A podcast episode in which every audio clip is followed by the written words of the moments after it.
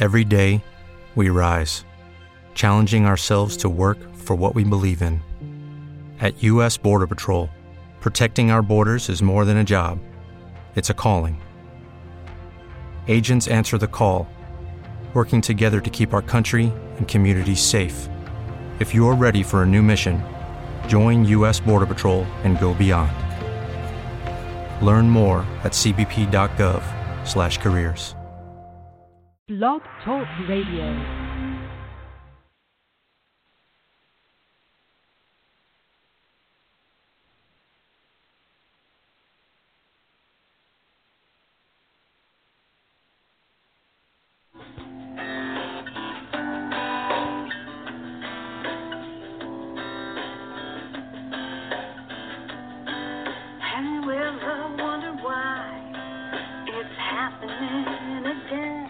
Welcome to Mindshifters Radio with the Forgiveness Doctor, Dr. Michael Ryce. I'm Jeanie Ryce, your co host. Michael and I will share with you the wisdom of the ancient Aramaic internal process of forgiveness. We offer tools and support five days a week. We will support you in building a solid foundation within yourself to live in pure love, in Aramaic, Rachma. Michael is the author of Why Is This Happening to Me Again?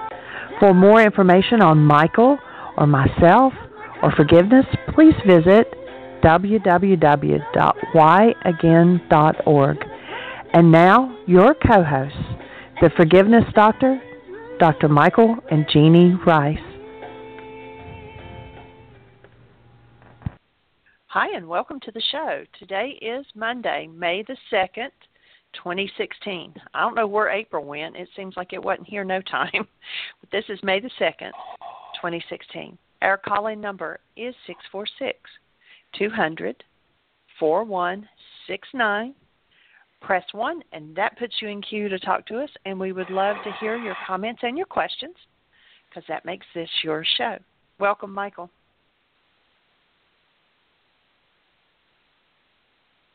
Thank you, dear heart. I love your uh, your voice, honey, on that intro. It's really sweet, really nice. And I love your voice in person too. But we won't get into that here. Welcome everybody to the show. We're honored, delighted that you're with us. The opportunity once again to uh, to play with these ideas and to deepen an understanding of the first century Aramaic forgiveness process, which has at its root the ability to restore us to life. You know, get back to this fellow 2,000 years ago named Yeshua. The world calls him Jesus. If you look up the root of Jesus, it's Hail Zeus. You know, a Jewish rabbi wasn't very um, saleable. You know, marketing was difficult back then in the Greco Roman world to sell a rabbi, so they looked around for a name. His name was Yeshua and they looked for something that was saleable. Everybody knew Zeus, and so Hail Zeus, Hey Zeus became the name that stuck. And today, people who think calling on a name is the miracle thing to do are going to be very disappointed when they find out they don't even know his name. And it's interesting. I've gone into circles where uh, I've informed people of that, and I mean, I'm just reporting history. It can be looked up by anybody. It's not something I made up. It's just a fact. But it's amazing the resentment and the hostility that comes from people. oh, you want to change his name? It's like, no, no, they did change his name. Let's actually. Oh, well, I wouldn't do that. I wouldn't change. Oh, okay, fine. Go look at the history. It's interesting how many people just buy a bill of goods that they're sold. They have no idea where the ideas came from. They have no idea what the ideas mean, and they're sure that their dogma's got to be correct. It's interesting. That's why I think we're up to something like they say the uh, you do some research and we're somewhere in the range of 32,000 sects of Christianity, everyone knowing they're right and everybody else is wrong. Interesting. But very, very little research into the origins of the teaching or what the teaching meant in its actual original context but text. But you listen to this man, he says, I come to bring you life and bring it more abundantly. In other words, I'm going to pull you back from the precipice of death, from your horrible diseases, from your terrible nightmares, from your traumas in relationships, from your family traumas, from your financial. I'm going to show you how to do that. And he did. In fact, if you hear him, after all that he said, and, and people have made him a religious teacher, my offering is he's not a religious teacher. He's a psychologist. He's a physicist. He's a physiologist. He's a geneticist. He knew all those disciplines, knew them in a way that we haven't even started to put them together yet in our modern, so called modern scientific thinking. Science is as riddled with dogma and doctrine as any religion ever was, but it's the current dogma and doctrine and the current gods that are played with, so everybody goes, oh, well, science, it's, well, it's interesting. When people in the healing fields, especially, become real scientists and tap tap into real healing, sadly, oftentimes they are destroyed because they're not following the protocol of the current BS belief systems. Interesting. But you go back and you hear them saying to Yeshua, this physicist, of all this that you're teaching us, what's most important? And the Greeks translate his words as he said, love was most important. Not exactly accurate, but pretty close. What he said was, you must have Rachma. Rachma in Aramaic is an interesting word if you speak to, at least we've spoken to people in the modern Aramaic communities, Aramaic speaking communities, and we've been told that the meaning of the word has been lost. But that the tradition was that it was the most precious jewel you could possibly possess, Rachma. Here's what it is it's a filter in the frontal lobes of the brain that does two things. It filters out all intentions based in hostility and fear and only allows intentions keyed to love to enter your awareness for use in operating your mind. First order of business. Now, we could spend 10 hours explaining that, but we won't. We'll just throw that out.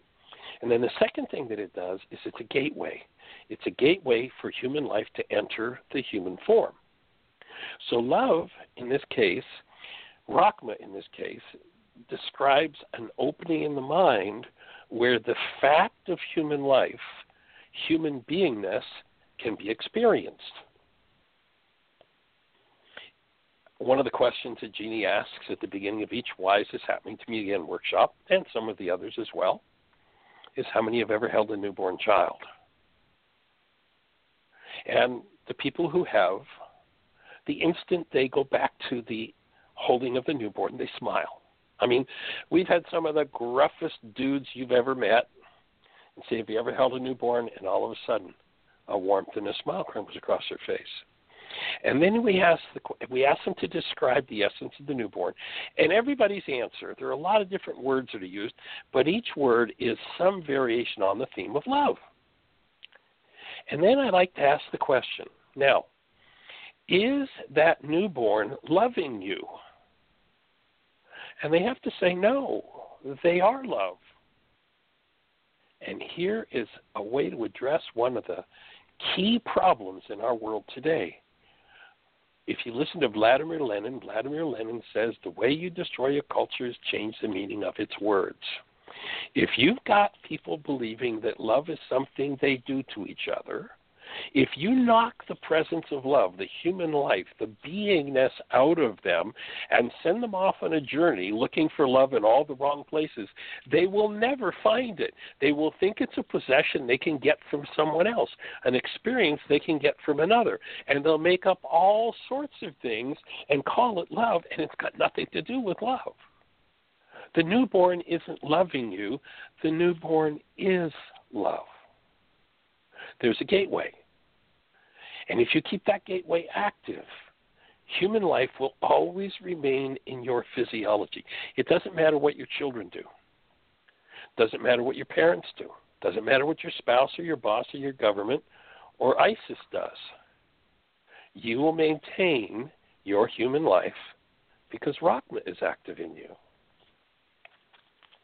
I was doing some research a couple of days ago. We're working on doing some writing projects with Jeanie working on um, Healing Generations, One Breath at a Time. And I'm working on rewriting Why Is This Happening to Me Again? And I came across some writing of a man named Dean Ornish. Now, Dean Ornish is a medical doctor. He spent 20 years as a research cardiologist. Now, you'd have to know that somebody who's a research cardiologist uh, was going to tell you well, you know what's most important to keep your heart healthy is you got to have this pill or that pill, or maybe this surgery or that surgery, or clean out this artery or that artery, and and if you have a pain in your heart, we'll go stuck something in, stick something in there, and we'll see if we can get it to to get the gunk out of there, and we'll maybe fix some valves, we'll do some surgery, we'll even replace your heart. Then, then you'll be healthy. You'd think that would be what a research cardiologist would say to you. But let me quote from Dean Ornish's book. And his book is called At the Heart of Healing. And he says, quote, medicine today tends to focus primarily on the physical and mechanistic. Drugs and surgery, genes and germs, microbes and molecules. However, there is not any other factor in medicine. I mean, get this from a 20 year seasoned cardiologist there is not any other factor in medicine, not diet, not smoking, not exercise, not stress, not genetics, not drugs, not surgery. Now, that's a lot of nuts. That has a greater impact on our quality of life, the incidence of illness, and premature death. Wow, this is quite a discovery. He says, none of those things are important relative to this thing in terms of what causes illness and premature death from all causes. And then he says that factor is loneliness and isolation. He goes on to say love and intimacy, our ability to connect with ourselves and others. Now, what a genius piece of, of, of information for a medical doctor to bring forward. Here's a man who appears to at least have the understanding that yourself is love. And it's the ability to connect with yourself and the ability to connect with the love in others, the truth of being. That's at the root of what makes us sick and what makes us well, what causes sadness and what brings happiness, what makes us suffer and what leads to healing. If a new drug had the same impact, virtually every doctor in the country would be recommending it for his or her patients, and it would be malpractice not to prescribe it. Yet, with few exceptions, we doctors do not learn much about the healing power of love, intimacy, and the transformation in our medical training. He says there's a deep spiritual hunger in this country. The real epidemic in our culture is not only physical heart disease, but also what I call emotional and spiritual heart disease. The profound sense of loneliness, isolation, alienation, and depression that are so prevalent in our culture with the breakdown of social structures that used to provide us with a sense of connection and community. It is, to me, the root of the illness, cynicism, and violence in our society. Wow, what a piece of writing from a seasoned cardiologist, a research cardiologist that. Pretty powerful stuff. And now, think about it. We live in a culture where, for the average person, the average Joe, it takes two people out working in some sort of job in order to keep a roof over a child's head. And when those two people are out earning money, because the culture has been so set up that slavery is voluntary but still slavery. People cannot afford to live without those two incomes. What does the child come home to? I mean, we've even got a word for them. They're called latchkey kids. Do you think that loneliness and isolation, the child that comes home to an empty house,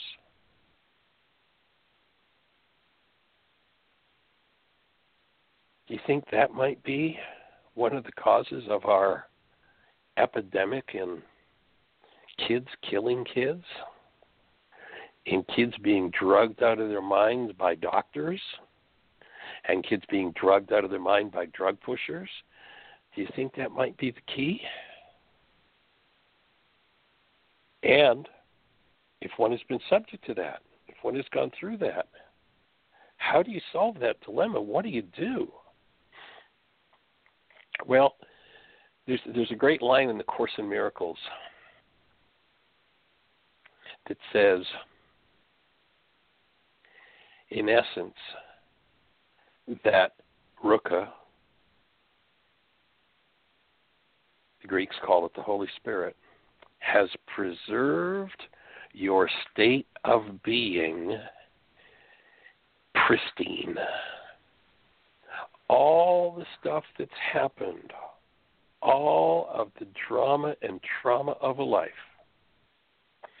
cannot touch the truth of who we are. So that truth is intact still today, but covered by that, what Dean calls isolation and loneliness, by the hostilities and fears of a world that impinges its own hostilities and fears on the child in order to force the child to go along with the culture. Fortunately, this man 2,000 years ago, which, who says precisely what Dean Ornish is saying, and many other doctors who are coming through, people usually who've had their own healing challenge. But 2,000 years ago, there's a man who said precisely the same thing. Now, he adds a piece of technology that I haven't seen any of the doctors who are doing real healing work today are even aware exists. And it is the technology for the removal of the pain of that isolation and loneliness, the hostilities and fears impinged upon our energy field by a world gone mad. The technology was disappeared very shortly after the man named Yeshua taught the technology. Fortunately, working with the first century definitions of the words of Yeshua, we've rediscovered that technology and how it works. That's what we're here to share with you.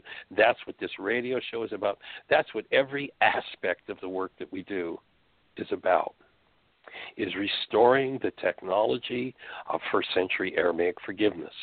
Now, you'll notice that we live in a culture that tells us that forgiveness is about how you did something to me that caused me pain. You hurt me. You made me sad. You made me afraid. And then what we're told through this Greek oriented mindset is all we have to do is forgive. That is, all we have to do is let them off the hook for what they've done to us. So just forgive him, forgive her. But I can let somebody else off the hook till the cows come home, it's not going to change the content of my mind. And if the content of my mind holds some form of isolation, loneliness, hostility, or fear, then anything in the world that resonates that is going to bring up my hostility, fear, isolation, and loneliness only because I've been taught by my culture that it's brought on by the world, I'll actually believe that it's there who them who are causing me to do this again and again and again. There's a book about this. You can go to the website whyagain.org. You can download the book free in many languages. It's called Why Is This Happening to Me Again? Some people call it Why Are They Doing This to Me Again? Or Why Am I Doing This to Myself Again? If there is isolation, loneliness, hostility, or fear in you, then you hold an energy that calls to all the world, literally, energetically, um, an energy measurable in the world of physics that sets up a call for someone to come and show you what you're holding on to. And when they do, when they show you your deepest fears, rages, guilts, and griefs, there's your opportunity to work through those fears, rages, guilts, and griefs. But what the world has taught you to do is to blame them You made me mad. You made me sad. You made me afraid. And we're here to say that's all a lie. Nobody can make you anything. But certainly a whole procession of people is going to show up that can resonate in you what's already there. If you don't like what's there, then engage in forgiveness, but never forgive them. Well, Michael, that sounds like a conflict because isn't forgiveness about how I let them off the hook? No. That's a Greek idea called pardoning. Remember, Vladimir Lenin changed the meaning of a culture's words, you can destroy the culture. So if you can put hostility or fear in a person's mind day after day after day after day, teach them that there's technology for removing that hostility or fear, then they're going to be stuck in a hostility or fear based mind. Look at our political leaders, so called people who are planning to be world leaders. Look at ISIS. Look at these military forces with their hate, with their fear, with their rage, with their pain, with their suffering coming back from the Middle East today to America and killing themselves at a rate, and I understand this is a very, very conservative estimate, of 25 a day at their own hand, ending their lives. What insanity has happened? That a young man or a young woman who went over with the best intentions to serve their country comes back so tarnished they actually put a gun in their mouths. What happened? One, they were taught to hate. Two, the fear that was put in them was just horrendous in order to reinforce the hate. And nobody taught them when they came home that those things could be forgiven. And it drives people crazy. You look at what happens in families, you look at the man who left, jolly, happy family, cherished wife, cherished child, goes off for four years of service and comes back and is suicidal and hangs himself. What happened to jolly, cherished, happy, cherishing wife and cherishing child? Another energy was impinged upon that man or that woman. And nobody taught them when they came home there was a way to remove it. When you engage in the first century process of forgiveness, you will remove literally your capacity for any form of hostility or fear. Now, it's not a five minute project. You're not going to do it overnight. It's a process. It takes time, it takes work. We're here to support that work. That's why we're doing this radio show. We're in our sixth year, and I plan to be doing it 60 and 600 years from now. We'll be here to have a conversation and support you in understanding how to change the content of your mind from hostility or fear based content, if that's where you live, to a love based mind. We're absolutely here to literally convert the whole world. Now, there's a cheap copy of conversion. I want you to come into my religion. Excuse me, I'm not interested in what your religion is. I don't care whether you're a Muslim, you're a Jew, you're a Satanist. I don't care. It doesn't matter. If you're in pain, there's a technology called forgiveness. You can remove your, your fear, your pain, your rage, your guilt, your grief. And when you do, there'll be nothing left of you except love. There'll only be the truth of who you are, and that's still intact no matter what's been laid over your energy field. Now, if there have been a thousand generations in your bloodline who didn't know that, and so you've been loaded up genetically with rage and guilt and grief and murder and all those silly things, then it's going to take some time. My offering is, and many people say, well, gee, Michael, I, I don't know if I've got that long. Well, you know, if you don't do it, where are you going to be? My offering is that in observing this process over the last 50 years or so of engaging in it myself and developing it is it takes an average the average person who engages it seriously about 5 years to really start to make gut level shifts and comprehend it. They start out making surface shifts which are awesome. Change lives. You know, oftentimes in the first week, but then the next level, the next depth of work needs to be done. So that's what we're here to support. And if you haven't engaged in the forgiveness processes yet, we invite you to go to our website, www.whyagain.org. In the middle of the page, you'll see a bullseye. Click the bullseye, and the bullseye will link you into a whole series of steps for how to engage in forgiveness.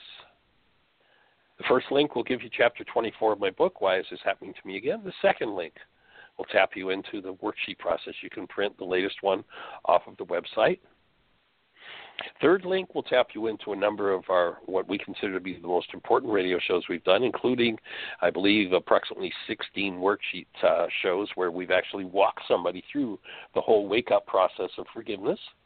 So there are at least 16 hours of free MP3 downloads that you can download that will give you instructions for how to forgive, and and then there are, geez, I don't know, 1,500 or so hours of archives of the show.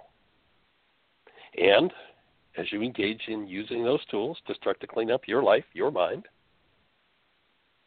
then we're here five days a week. Our call in number is 646 200 4169 to have a personal conversation with you and personally assist you in breaking through whatever your wall is. So that's our purpose for being here. And uh, Jeanie tells us that we've got a couple of hands up, and I know Dr. Tim will say, "Well, then let's go to the calls." If Dr. Tim's there, I, I hope your picnic went well, uh, Tim, and uh, we'll catch a caller, and then we'll come back and say hello. Jeanie, you've got a caller for us. Yes, the first one is area code five one seven. You're on the air. Who do we have? Hi, my name is Angie. I'm calling from near Lansing in Michigan. Welcome. Glad to hear your voice, Nancy. Hi, thank you. Um, I'd like to say thank you. I've been listening for a while now, and I know Rex and Mitzi, and hi guys if you're listening. Um, it was a beautiful intro today. I'm actually calling in about um, getting some support with the worksheet process. Great. Yeah, I've been I've been working at them uh, for a while now, and I've gone through a couple of them with Rex, and when when I went through it with him, I had these moments like an aha moment where I could actually feel the energy shift and you know access the deeper levels. Right. Um, I'm not getting there right now. I'm kind of at a um, a standstill with that. It's like I'm going through the process, but it's very surface level. Um, I'm not able to That's reach normal. in underneath. Okay. So That's what do all- I uh, do? do you go to the support? Do you, well, a couple things. Do you go to the support group? I've been to a few. You- Um, Okay. I'd suggest I'd suggest that you participate in the support group regularly because that will assist in getting things moving energetically. A couple of things that happen, like for instance, when you're sitting with a, a facilitator, when someone's supporting you, whether they're doing it on the phone or doing it in person, you've got someone who is, and, and one of the things we talk about in this work is the fact that whatever's moving in you, if it's hostility or fear, is literally setting up an energy that sprays on your own cellular structure and then sprays on the people around you. If it's love, then it's spraying love into your cellular structure and the people around you. So if you're sitting with someone who's uh, assisting you and supporting you in doing a worksheet, you've got somebody like Rex there uh, who's literally, as you're doing the worksheet, spraying love on you. And what happens when that occurs is it's like, you know, just like water wears away rock over time, there's nothing that resists water. It will cut through anything and everything. So it is with love that love is the, the active presence of love is the energy that is a solvent that over time dissolves any form of hostility or fear. So there's a tendency when you've got a facilitator there with you or you're doing a worksheet in a support group because you've got other people that are literally energetically pouring love out of themselves onto you, it tends to accelerate the process. And also, as you go through layers of healing, as you do the worksheet process, there is oftentimes a place where you kind of hit a plateau where you might do 50 worksheets and go, well, you know, okay, well, I got a little insight. Oh, but you know, what happened to those huge ahas I had? And then all of a sudden, once you, you break through that next level, bang, then you're creating those ahas on your own. So it is a process, learning to do it. You know, it's like like any other skill. You know, for instance, one of the things I'll often say to people, I know right now exactly where Tiger Wood Tiger Woods is today, and you know where he is? He's on the golf course. He's hitting golf balls. He's on the driving range, or he's on the putting uh, putting green or he's chipping shots. Right? I can guarantee it. If we had his phone number and called him right this minute, he might have taken an intermission for lunch, but that's where he is. now you'd say, well, why would Tiger Woods? I mean, this guy's been playing golf for 20 years, almost all his life. He's one of the best in the world. Why would he have to be on the golf course? Well, that's why he's one of the best in the world. He's he's engaging in a daily practice in order to develop a skill. And as you begin, you know, one of the the biggest challenges to really effectively doing this work is Satan. And that's kind of a strange word to put into this conversation. But in Aramaic, the word Satan is not a capital S, a dude with a red suit, a tail, and a pitchfork. The word Satan is the resistor, one who misleads. That's what the word Satan means. So you'll notice when somebody, you know, maybe the first time you talked to Rex and maybe were in sadness or something, and Rex said, Well, you know, that sadness is yours, you know. Do you remember what your mind did? For most people, it bristled and said, "Wait a minute, no, no, that's not mine." And then the person went on and told a story. Yeah, well, it was, you know, remember, I told you about how my husband did this and this, and that's what made me sad. And so that's Satan, the resistor. No, it's not me. And then one who misleads. My mind has a whole energetic story about how this is somebody else's fault. And and breaking through that on your own is more of a challenge than breaking through it with someone who's done the work for decades, which which Rex has, and so creates a different space and a different kind of energy around the whole process. And and as I said earlier, and I don't know how long you've been engaged in the work, but my experience is the average person who takes the tools and really applies them starts to really comprehend and make deeper energetic shifts to get to that stage is about a five year process.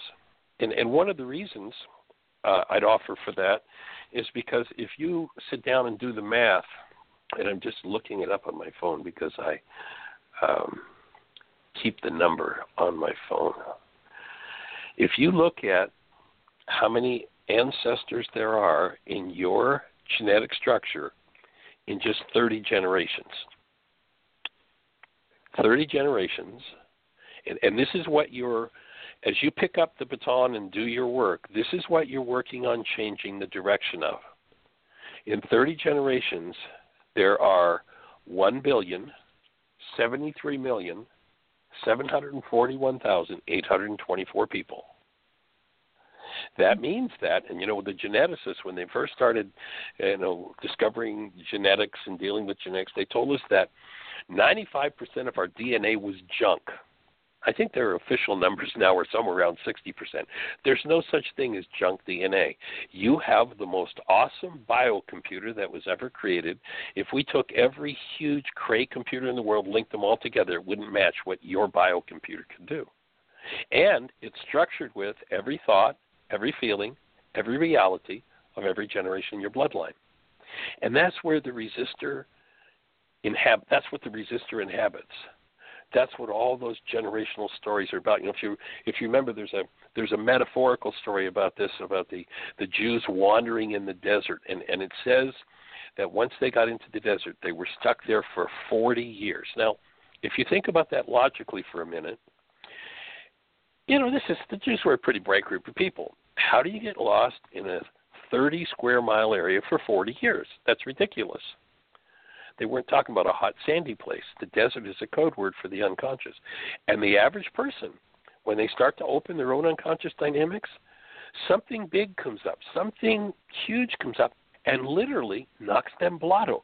That's why support is so necessary. Because the average person, you know, if they start opening that, that Pandora's box. They start looking in their own desert, their own unconscious, and something painful and traumatic comes up. I mean, they can be lost for years in that energetic pattern. And so it's overcoming the inertia of the past generations, and that's why I say it takes the average person five, in my observation, five to ten years to really start to shift out of that and to stand in a more awakened space where they regularly bring the active presence of love into their physiology and and and the the more powerful you become at doing that the deeper you're going to go into cleaning out the garbage. So the deeper the stuff is that's in the desert that's going to come up for healing. And it's a process. And I, for one, feel blessed at having been taught and and come to understand at least some part of the process because when I first started doing this work when when personally when I would go blotto or or something would you know would go way off base something you know like huge symptoms or you know physical mental emotional and I go what's wrong? I'm doing the right things why is this happening to me again? And then as I kept doing my work and stuck to it and stuck to it. I didn't have anybody to explain this to me. All of a sudden, I started to realize, ah, it's when I'm doing the right things that I'm coming to a new level of vitality, and a new level of vitality is allowing me to go to a new depth of what I need to process. And when I process my unconscious, I tend to go unconscious. Ah, so now I'm doing more and more of the right things, and I'm going into unconsciousness and moving it out.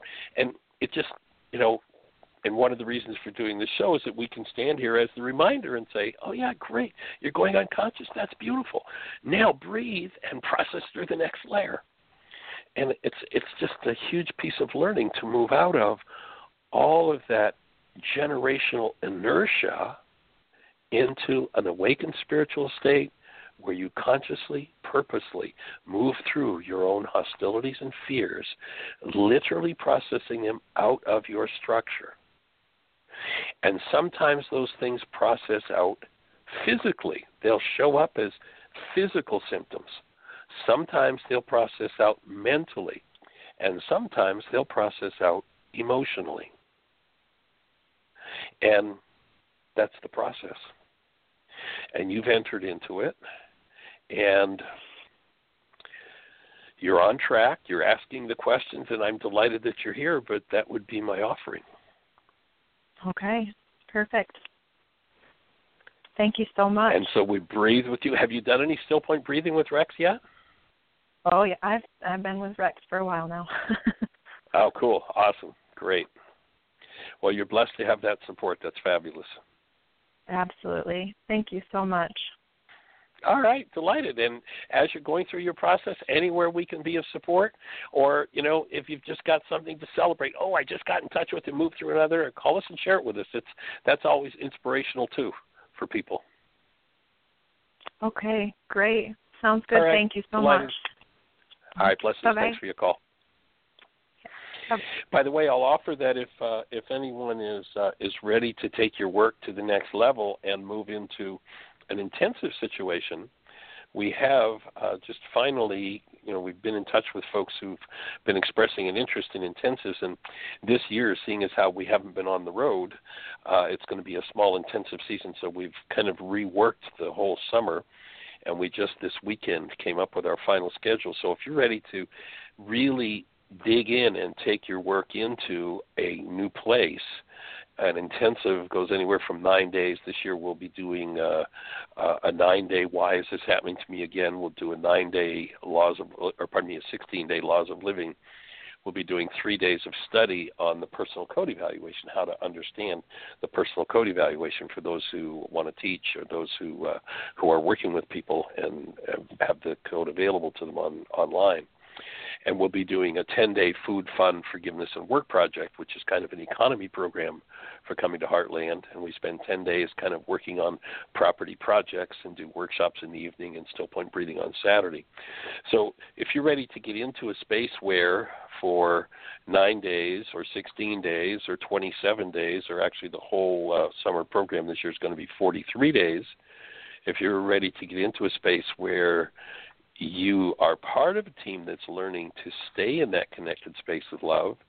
And there are others who've been very seasoned in this work who are holding that space of love to support you in processing and do it on a totally fresh and raw diet. Actually, the first 10 days, I was just talking with Ari before the show, and we're going to be doing some awesome food uh, pr- processes, uh, and there will be some cooked food in the 10 day food fund forgiveness.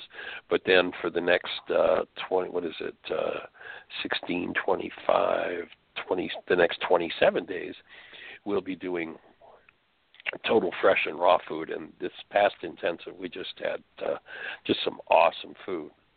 And so the the four uh, pieces that we'll be doing is we'll start off with the 10 day food fund forgiveness, and that'll start on the 1st of August and go through the 10th. That's the economy program, and uh, it's it's a work project during the day, and then as I say, evenings. And so the uh, the whole process for that 10 days is let's see, I think it's seven hundred dollars. Is that right, Jeanie? Seven fifty. Pardon me. There it is. Yeah. The flyer is on the website. If you go to whyagain.org and you look over to the right, uh, there's some titles. The second section down, you'll see flyers, and it'll take you to the uh, the flyer. And then we'll do a nine-day. Why is this happening to me again? and we cover a whole series of workshops and that actually nine different workshops and that'll be from august the 14th to the 22nd and then we'll do a three day personal code evaluation training and that's for those who uh, who've either done teacher training or have done laws of living or planning to or are working with people with these tools. And we set it up so that you can utilize a personal code evaluation with clients. So there'll be three days of study on how to interpret and understand that. And that'll be august 25th to 27th so 5 6 and 7 and then we'll do a 16 day laws of living and that'll go from august 29th to september 13th and that will be our uh, our summer season. So the first of August through the 13th of August will be our dates for, or pardon me, the 13th of September 13th. will be our dates for uh, for this summer's uh, intensive season. So if you're ready to take things to the next level, we would love to have you. It's going to be a smaller season than usual, so things will be pretty intense in terms of personal attention with a smaller group. And so, if you want to join us, uh, touch in with Jeanie or myself, and uh, let's have a conversation about how to participate. One of the things a lot of people talk about is a challenge with money, and uh, if you're interested in doing an intensive and money is a problem for you, we're happy to work with you to break the uh, the process up into a payment plan that, uh, and of course, we don't engage in things like interest, so uh, just a, a, payment plan that makes it workable and comfortable for you to do. It's uh, money becomes part of it because we all have bills to pay, and uh, 17 acres and 15 buildings don't stay in place cheaply, and uh, being on the road doesn't uh, doesn't handle itself on its by itself. So, and of course, this radio show we do without advertising. If you uh, if you get uh, nurturing and food and support from this, we'd appreciate it if you would nurture us back with a little bit of green flow. That can always that helps to keep things moving. And if you want to do that, you can go to whyagain.org and there's a donate button. You can just click it and and uh, do a donation. You can do a monthly recurring donation, or you can do a a one-time shot if if you're finding that this is really supporting you. Then we invite you to support it back, and uh, basically beyond a pretty uh, minimal li- uh, lifestyle uh, Jeanie and I, to everything that comes from this work is used to create the next project, the next way to get it to the next group of people. So, if you want to help us and support us in that, we would appreciate it. And uh, especially this year, with us not being on the road, it's uh, it's a little on the skinny side, so that would be helpful. And uh, Jeanie, in the meantime, uh, do you have another caller for us? We actually have three more callers, but one of them is Rex, and he probably has something to say to Angie. Let's go for it. Rex, you're on. Hey there, young man. Welcome. Are you with us, Rex? Well, maybe Rex stepped away from the phone. Should we try another number? oh, you know how that goes. Rex. Oh, I've been mute challenged before. I know that one. I'm chatting away, and I. Are you there, Rex? Oh, I still got talking to yourself. um, I've I, done that. Yes, I've done. I've done ten minutes of a show, Rex, and done that. well, I've been on the show listening and hoping I was able to hear you, and I wasn't. So I, I know what you're talking about. Um, yes, I had a, a, few things that I wanted to mention. I uh, listened to the show, at least half of it. I haven't gotten all the way through it, that you did on Friday, I think it was, Michael, and I wasn't able to participate. I, I think it was Friday. I don't remember what day it was now, but um, I've got a on the Course of Miracles. Yes, yes, wonderful. I yep. really, really loved listening to what I was able to hear so far. But I want to get back to cool. that. That's really something yeah. that was great, as far as I could tell. I've been kind of thinking um, about uh, about making Mondays Miracle Mondays and doing something from the course every Monday. Oh, that's cool. I I find that those years and years and years of study that I've done in the course personally, and then also going through your 36. Now we're we're aging ourselves here a bit. Cassette series of the you know your reviews with the Course yeah. in Miracle class. I mean, just right. remarkable to help me understand that. So yeah, it's just I always love love it when you talk about the course, and I find on a regular basis, almost daily, phrases and and and quotes coming to my mind from the course with such a different understanding in the moment when I'm sharing something with a client or just talking and with a friend or something. So it's pretty cool to see right. that. Right. It's a wonderful work. Uh, and I yeah, uh, actually, also, that's one more plate. Uh, just while you were talking about those uh, those Mhm. 36 cassettes, that's one more plate that's sitting out there that we've got to spin one of these days and get those cassettes uh, converted over to uh, DVDs because that is an awesome series. And I've actually got, and I haven't looked at the masters recently. I don't know what kind of shape they're in because they're, it's, uh, this goes back, um, geez, 30 years ago. I don't know whether the masters are still any good or not, but I've got uh, well over a hundred hours of, of Course in Miracles lessons on on uh, tape. That if I could get them, you know, if we had a volunteer that had a technical mind that would convert those, I'd be glad to provide them, and they'd have the material to work with and get them converted to CD so we could make them available again. Wonderful body of work. That is remarkable. That was so helpful for me during that initial period of time when I was at the beginning phases of my learning and you know looking at the course and studying the doing the course and living the course building the brain cells studying. Yep, yep. So I didn't. Yep, that's uh, a, it's an I awesome way to do that. you to do that. You bet. Um, also, um, I had raised my hand the other day and I wasn't able to get in because it was such a great program. Had so many people on the program that wanted to share, uh, and so I'm going to try to pull that back. I made some notes you were talking about premature cognitive decision and those uh, examples you used. I mean, I've heard the elephant one. I hadn't heard the one with the uh, uh, um, fleas before, which I've used a couple times and just love. And then the others that Jeanie had come up with, I just thought that was a great part of the program. So I wanted to acknowledge that and thank you all for that. We also had our support group that I wanted to mention, and I will get to the part with Angie um, because that is an important piece that I also raised my hand for. So those are the things I'd like to bring out briefly. So how about because Angie was just on the program, uh, I share that uh, in the question that I, I I had encouraged her in our in a conversation to call in today and raise her hand. And you know how it is with most of us that haven't done it before. We're nervous, we're uncomfortable, and you know. And so I actually um, suggested she do that, and she did, which I was really appreciative of. Uh, but I'm she not came sure through really strong and clear, didn't she? Yes, she did. She did a great job. Um, I, I think that the question that I was hearing her ask, and when I when I was, I'm inclined to just address the questions right there. But but I was inspired in a moment to just suggest she call the program and ask it. And this is why I raised my hand right away to to make sure the question gets asked in the way that I thought it was being asked. That doesn't mean that that's the way Angie was offering it. Um, but uh, so so the question, as I understood her inquiring to me about, is she's at a place in her her worksheet process where she is um, having difficulty feeling that sense of aha completion that she had been feeling and had really definitely felt with me when we do it together.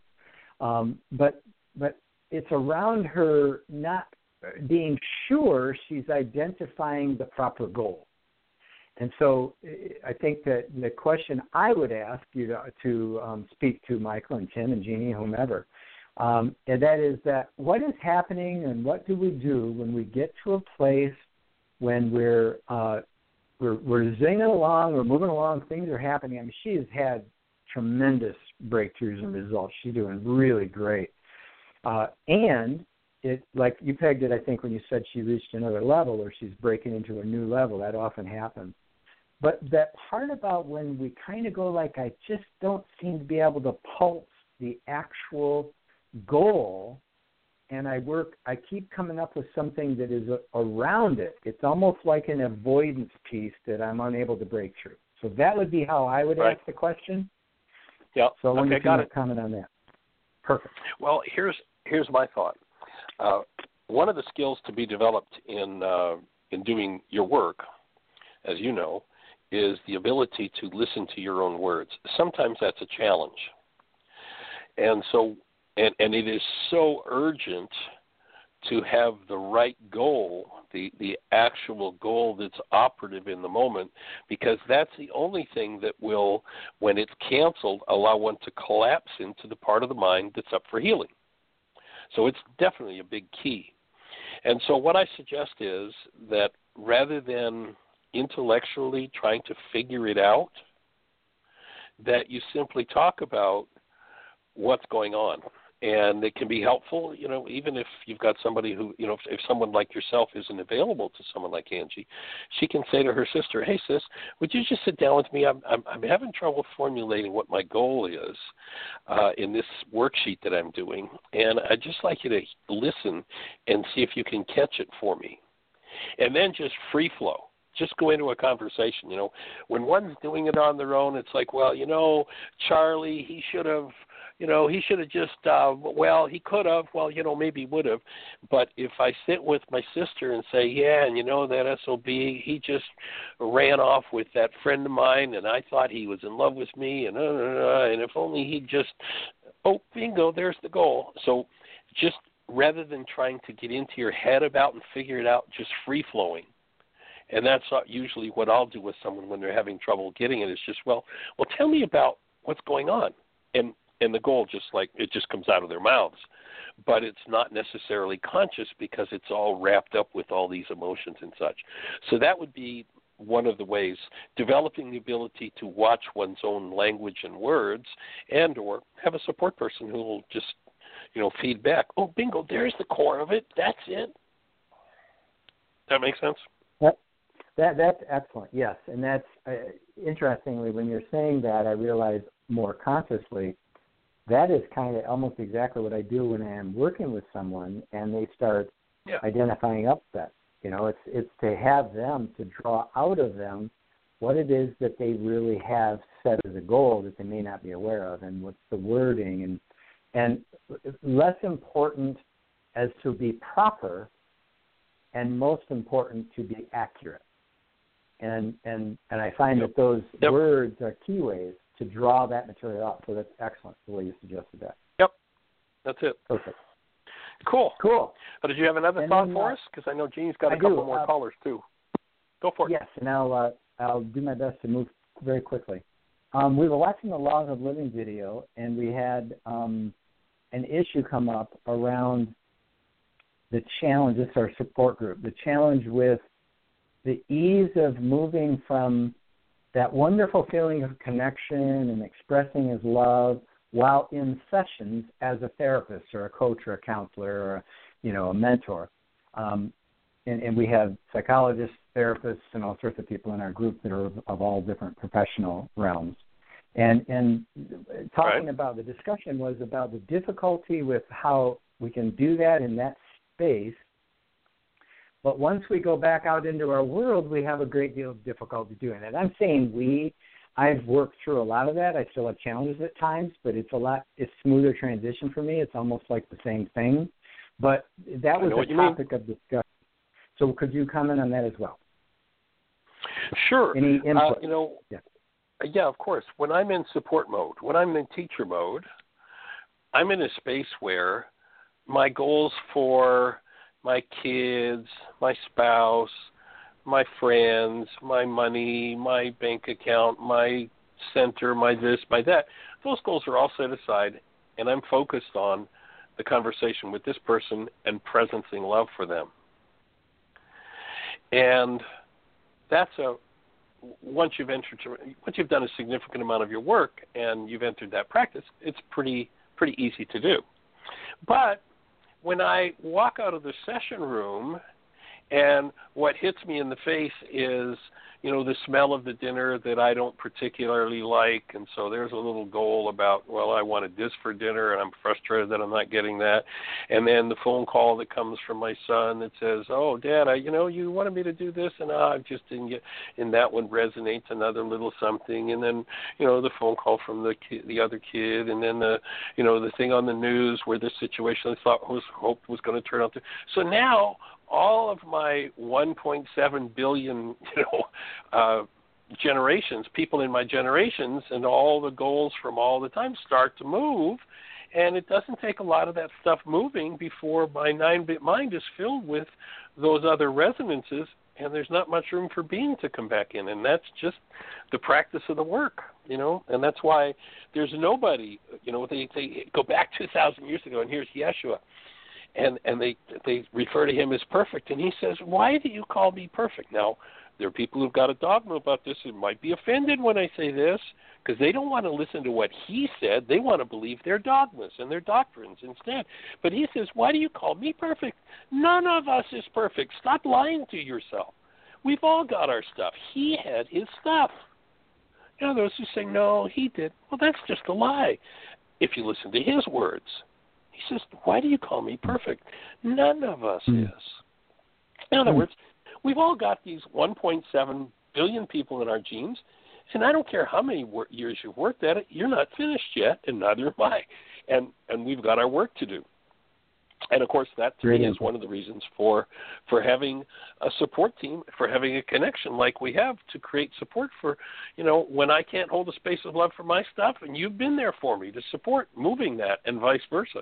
And you know that's yep. just the, the power of a community and the support of a community because i don't think there's anybody that can go it alone. Well, I appreciate it greatly, Michael, and I know there's only about uh, four minutes left, but let's. I, I do have one other thing, but I'll I will call in again and share it at another time. Hopefully, we can catch at least one more caller. How's okay. that? Awesome. Cool. Thanks, Thank brother. You, sir. Appreciate Thank your you. input. All right, blessings. Take care. Bye bye. Jeanie. Area code three one two. You're on the air. Hello. Hi. Ari. Well, this is Chef Ari, and I just want to say I have a little issue, just a touch, with there is one time that you came into one of my dinners that you did not say, ah, this is great. Because I never experienced that. So I took that, brought up a little bit in me of like, what are you kidding? Because I just had to add that in because it never happened. And we had some fabulous meals in Florida and I thought we just rocked the world, and it was really yeah, fun five weeks and fabulous. Food. And I love the open kitchen.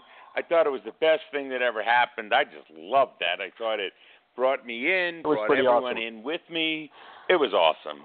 Uh, it was. And as far as Angie goes, um, the one thing I wanted to add is I've come many times to that plateau and have done worksheets or whatever. I'm doing mind shifters, and you get to that plateau and the thing that has brought me always through, when I think that everything around me is like falling apart a little bit, uh, I've reached it, I can't think, I can't whatever, is the simple word, which I learned a long time ago, but means a ton when you really understand it, is cosmic grease. Because you get to that point and you're stuck. And if you could just take out that can of WD 40 and spray yourself, then you fly again. It really is the cosmic grease. You need to kind of take a breath and just let fluids come back in and think about almost nothing, and it'll pop up what you need to work on. It is yeah. cosmic grease, and I love that word because Definitely it is what will come naturally. Key. What's that? Absolutely, that willingness is such a such a big key. You're right. Thanks for bringing that Be- into the because conversation. I lose that sometimes huge. when I'm in frustration. Frustration is coming up within me, and I'm focusing on what's coming up within me, which I was triggered frustration, and I lock into it. I just need an oil can to let it go, to let me go further. And if I don't think about that cosmic grease, I sit there like with my fist clenched and I stare at the paper. And that is not a good place for me. Um, I hear but you. that cosmic you. grease brings me through. And it is fantastic. And the other thing I wanted to comment on was something Rex said about 30 seconds. group and, and going to your Oh. friends. We're going Right to lose Shari. We're, it just it just told me we got 10 seconds, so we're going to. But tomorrow, tomorrow, call in and share the rest of it tomorrow. Okay. Okay. But Okay. Blessings. you got it. Bye bye. We're cut off. Bye bye.